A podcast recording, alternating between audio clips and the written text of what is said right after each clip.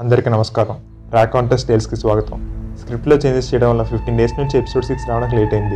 Last episode బంగ్లా చుట్టూ police వాళ్ళు చుట్టుముట్టేస్తారు వాచ్మెన్ మరియు జేమ్స్ ఎంట్రన్స్ నుంచి కాకుండా వేరే దారి నుంచి బయటపడతారు.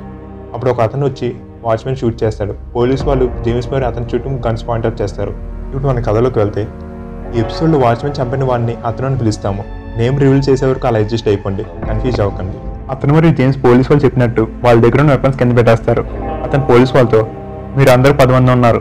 నన్ను వదిలేస్తే మీ లైఫ్లో మీరు సంపాదించినంత డబ్బు నేను ఇస్తానంటాడు. ఇది విన్న ఒక సీనియర్ ఆఫీసర్ అతనితో మేము డబ్బు కోసం రాలేదు. మేము నువ్వు అనుకున్నట్టు లంచం తీసుకోము అని అంటాడు అప్పుడు అతను ఓకే అయితే మీ చివరి కొరకు కోరుకోండి. మీకు ఇదే లాస్ట్ కేసు అవ్వచ్చు అని అంటాడు. సీనియర్ ఆఫీసర్ నవ్వుతూ మీ చుట్టూ ఎంతమంది ఉన్నారో తెలుసా? నేను సిగ్నల్ ఇస్తే మా వాళ్ళు నేను కాల్ చేస్తారు అంటాడు. ఎవరు ఎవరిని కాల్ చేస్తారు చూద్దాం అని అతను అంటాడు. అతను పది నుంచి ఒకటి వరకు నెంబర్స్ లెక్క పెడుతూ ఉంటాడు. ఒక్కొక్క నెంబర్ చెప్పేటప్పుడు ఇతని మనుషులు పోలీసు వాళ్ళు చంపేస్తూ ఉంటారు. వీళ్ళు మనుషులు దాక్కుని దాక్కుని పోలీసు వాళ్ళు చంపేస్తారు. పోలీసు వాళ్ళు ఏం చేయలేకపోతారు. పోలీసు వాళ్ళ కన్నా వీళ్ళు వాడుతున్న వెపన్ హైటెక్ ఉంటాయి. లాస్ట్కి సీనియర్ ఆఫీసర్ ఒకడే మిగులుతాడు. అప్పుడు ఇతను సీనియర్ ఆఫీసర్ దగ్గరికి వెళ్ళి ఇది నేను కష్టపడి కట్టుకున్న రాజ్యం. ఇక్కడ చెడు మాత్రం గెలుస్తుంది అని చెప్పి సీనియర్ ఆఫీసర్ని చంపేస్తాడు. ఈ గన్ సౌండ్స్ విని సేజల్ జయసూరితో ఏం జరుగుతుంది? పోలీసు వాళ్ళు ఇంకా ఇంకా రాలేదు అని అడుగుతుంది. జయసూరి విండోలను చూసి ఏం జరుగుతుందో కనబడట్లేదు. కానీ సౌండ్స్ వింటుంటే జేమ్స్ని పోలీసు వాళ్ళు చంపేసి ఉంటారు అని సేజల్తో అంటాడు. ఇంకోవైపు పోలీసు వాళ్ళని షూట్ చేసిన వాళ్ళు ఇతని దగ్గరికి వస్తారు. అప్పుడు అతను వాళ్ళతో మీతో పని ఉంటే మళ్ళీ ఫోన్ చేస్తా ఇంక వెళ్ళండి. మీ ఐడెంటిటీని మార్చుకుని తిరగండి అని చెప్పి డబ్బులు ఇస్తాడు. పోలీసు వాళ్ళకి ఎవరు ఇన్ఫార్మ్ చేశారు? అని అతను జేమ్స్ని అడుగుతాడు. ఏమో బాస్ నాకు తెలియదు నేను జైసూరు సీజల్ దగ్గర ఉన్న ఫోన్స్ తీసుకున్నాను అని అతను చెప్తాడు. జైసీర్ మరి సీజల్కి అంత ధైర్యం లేదని కానీ మొబైల్ ఫోన్ లేదో ఉంది బాస్ అని జేమ్స్ అతనితో అంటాడు. అతను జేమ్స్ని బాగా తిడతాడు. నీకేం పని చెప్పినా అలాగే పాడు చేస్తావు. అవునట్టు వాచ్మెన్ బంగ్లాలోకి ఎందుకు రానిచ్చావు?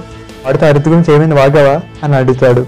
అప్పుడు జేమ్స్ అతనితో నేను అరుతు గురించి వచ్చా అని చెప్పేశాను బాస్ ఒక బుర్రతోకి వద్దువా రోజు రోజుకి సుభాష్లో తయారవుతున్నాం.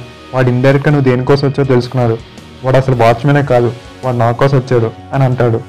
సారీ బాస్ నెక్స్ట్ టైం నుంచి అలా రిపీట్ చేయను కానీ వాడు అసలు ఎవడు అని జేమ్స్ని అడుగుతాడు. నీకు చెప్పాల్సిన అవసరం లేదు అని అతను అంటాడు. ఓకే బాస్ కానీ ఈ పోలీసులు ఏం చేద్దాం? అని జేమ్స్ అతను అడుగుతాడు. అతను జేమ్స్కి ఒక ప్లాన్ చెప్తాడు. ప్లాన్ ప్రకారం నక్సలైట్లు పోలీసుల మధ్య అటాక్ అయినట్టు సీన్ క్రియేట్ చేయమంటాడు. మార్చురీలో కొన్ని డెడ్ బాడీస్ నక్సలైట్గా రెడీ చేయి. ఎలాగో సిటీ అవుట్స్కట్స్ ఉంది కాబట్టి అందరు నన్ను నిజంగా నమ్మేస్తారు. ఇలా పని మీద ఉండు అని అతను అంటాడు. ఇంకోవైపు జేసీ సీజన్కి తెలియకుండా బాత్రూంలోకి వెళ్ళి ఒకడికి ఫోన్ చేసి పని ఎంతవరకు వచ్చిందని అడుగుతాడు. ఫోన్లో మాట్లాడే అతను ఆల్మోస్ట్ కంప్లీట్ అయింది. రిజల్ట్ నువ్వే చూస్తావు కదా అని అంటాడు. జయసీరతో ఒక కోడ్ చెప్తాడు. ఆ కోడ్ ఎలా ఉంటుంది? Du bist der Retter für Arodi.